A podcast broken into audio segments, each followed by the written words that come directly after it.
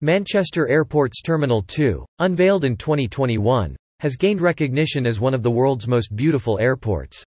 The terminal earned this distinction by receiving the esteemed Prix Versailles Architecture Award.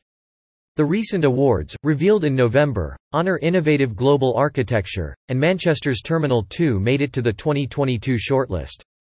Judges commended the terminal for its inspiring and expertly crafted design. Manchester Airport's Terminal 2 was among six airports shortlisted, standing alongside notable ones like Helsinki Airport's T2 in Finland and Qingdao Jiaodong International Airport in China. However, the top honor went to Los Angeles International Airport's West Gates Terminal, announced as the overall winner.